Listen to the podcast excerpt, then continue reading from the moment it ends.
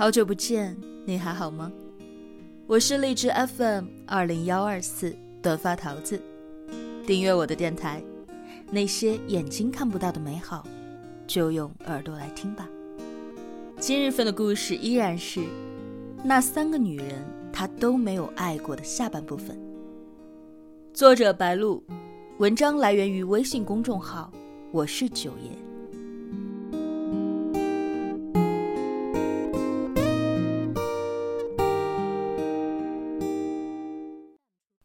素姐在新开发区看中了一套别墅，让赵辉陪着她去。房子算下来得三百多万了，素姐眼睛不眨的买了。赵辉震惊的同时，也在心里盘算着，素姐到底有多少财产。他曾经计较的年龄差，被这一套别墅彻底打败了。结婚的念头，在赵辉的脑海里泡沫一样的一闪而过。只是，素姐怎么可能下嫁给他呢？赵辉内心在犹豫，行动却已经在努力的让素姐对他依赖和信任。那年的七夕节，赵辉用全部的存款买了一枚钻戒，他向素姐求婚了。素，我现在只有这么大的能力，但我可以保证让你一辈子幸福。他真诚的只差声泪俱下了。苏姐哭了。多大的风浪没有见过呀？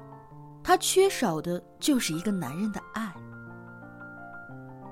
结婚之后，苏姐很少去公司，只做幕后指挥，赵辉成了坐镇的主人。一晃三四年过去了，赵辉几乎掌控了公司的所有资源和命脉。他坐在曾经属于素姐的老板桌后面，时常心中无限的感慨：自己牺牲了多少，才换来的这一切？他背叛了曾经相爱的女友，失去了同龄人应有的快乐，丢掉了享受爱情的权利。爱情啊，谁不渴望爱情呢？他记起了前女友。分手那天，哭得像天都要塌了。他想知道他过得好不好，以一个成功男人的姿态去看看他。赵辉打了前女友的电话，已经成了空号。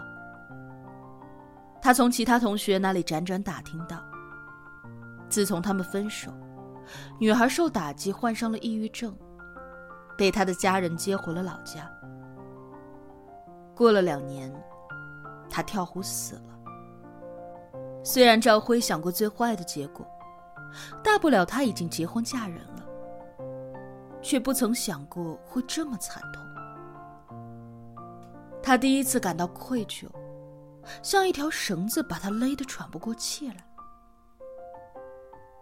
随后有一股怨恨在赵辉的心中升起，他恨自己经不起诱惑，也恨素姐为什么要选择他。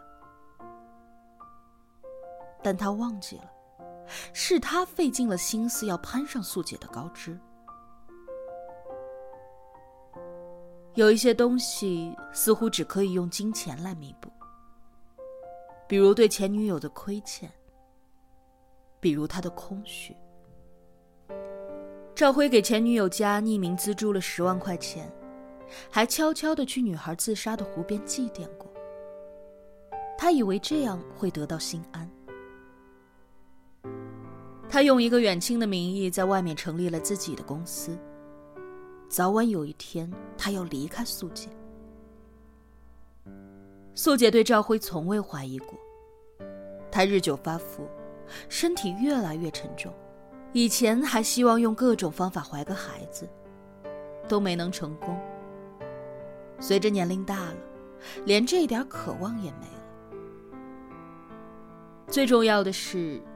赵辉对一个将近五十岁的老女人，再也提不起半点兴趣。面子上还勉强过得去，床上是真的不行了。素姐最初还埋怨，吵得多了，两个人连话也少了。赵辉开始在外面大把的找女人，是在三十四岁这一年。他的十年青春都给了素姐，他要补补亏。他挑的女人清一色都有前女友的影子，却只是玩玩游戏。直到遇到一个叫阿莲的女孩，赵辉的心动了。十八岁的阿莲，清水出芙蓉的阿莲，一副人畜无害的模样。从眉眼到身段，都像极了他心中的那个影子。他甚至怀疑是前女友的转世。赵辉买了一套房子，让阿莲住在里面。他养着她，几乎每天都要抽空去那儿吃饭。他还张扬的带着阿莲出席宴请，那么无所畏惧，好像在给素姐投递着什么讯号。他已经做好了要和素姐撕破脸皮的准备了。有一些风声不可能透不出去。没过两个月。阿莲怀孕了，赵辉毫不犹豫地说：“生下来，我们结婚。”他开始筹措了一场离婚大战。或许从十几年前开始，他就已经在等待着这个机会的到来。苏姐的公司基本上在他的手里，他随时随地可以架空他，而且他还有自己的退路，他怕什么呢？赵辉胸有成竹的回去和素姐提了离婚。素姐波澜不惊的问：“你想好了？”赵辉说：“想好了。”素姐笑了一下：“那你可以走了。”赵辉很诧异，素姐会这么痛快。他迷茫的看了他一眼。素姐又笑了：“我说你可以走了，但一分钱都没有。”赵辉冷笑：“我为公司卖命了十几年，没有功劳也有苦劳，你以为我会净身出户吗？”赵辉要的是钱，他开口要五千万。苏姐说：“那我们可以试试，你拿不走五千万。”苏姐扔给他一个厚厚的文件袋，里面有关于他见不得光的一切。他从他的公司挖走的每一个单子，他为了站稳脚跟去贿赂所谓的关键人物，他好大喜功的将不合格的次品包装成优等品卖给了某个大客户。他与包括公司员工在内的五个以上的有夫之妇有过奸情。他和阿莲以夫妻的名义同居成婚，在他自以为神不知鬼不觉时。素姐已经不动声色的利用他的钱和关系网，对他展开了密不透风的全方位调查取证。这里头的桩桩件件，拎出来足以使他身败名裂，乃至锒铛入狱。他太小看他的实力了，他根本就不是他的对手。赵辉灰头土脸的求素姐，希望能给他留一条活路。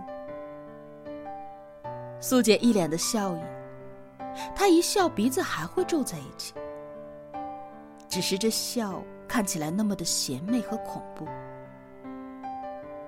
她说：“从他来他公司的那一天起，他就把他的底细调查的一清二楚。他有女朋友，他的家庭，他是一个为了上位不择手段的人。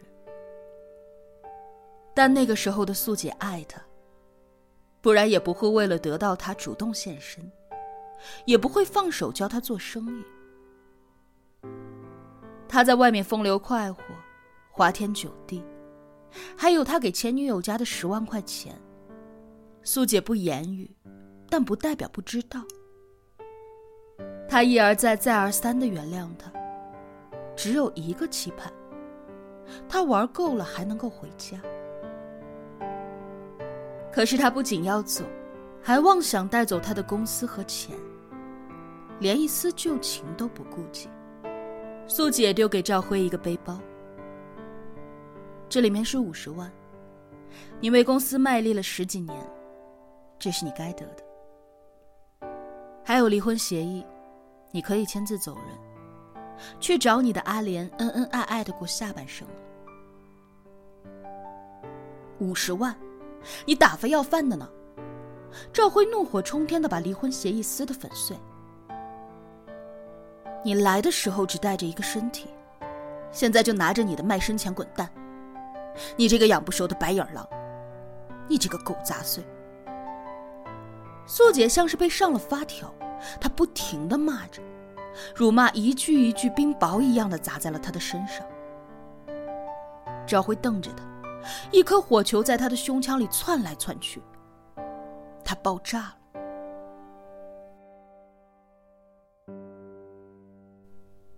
赵辉看着被一团血色包围的素姐，倒在了自己面前。那一把水果刀不偏不倚的刺在了他胸口的位置。他颓废的跌坐在地板上，在惊慌和恐惧过后，他清楚的看到自己的未来瞬间支离破碎。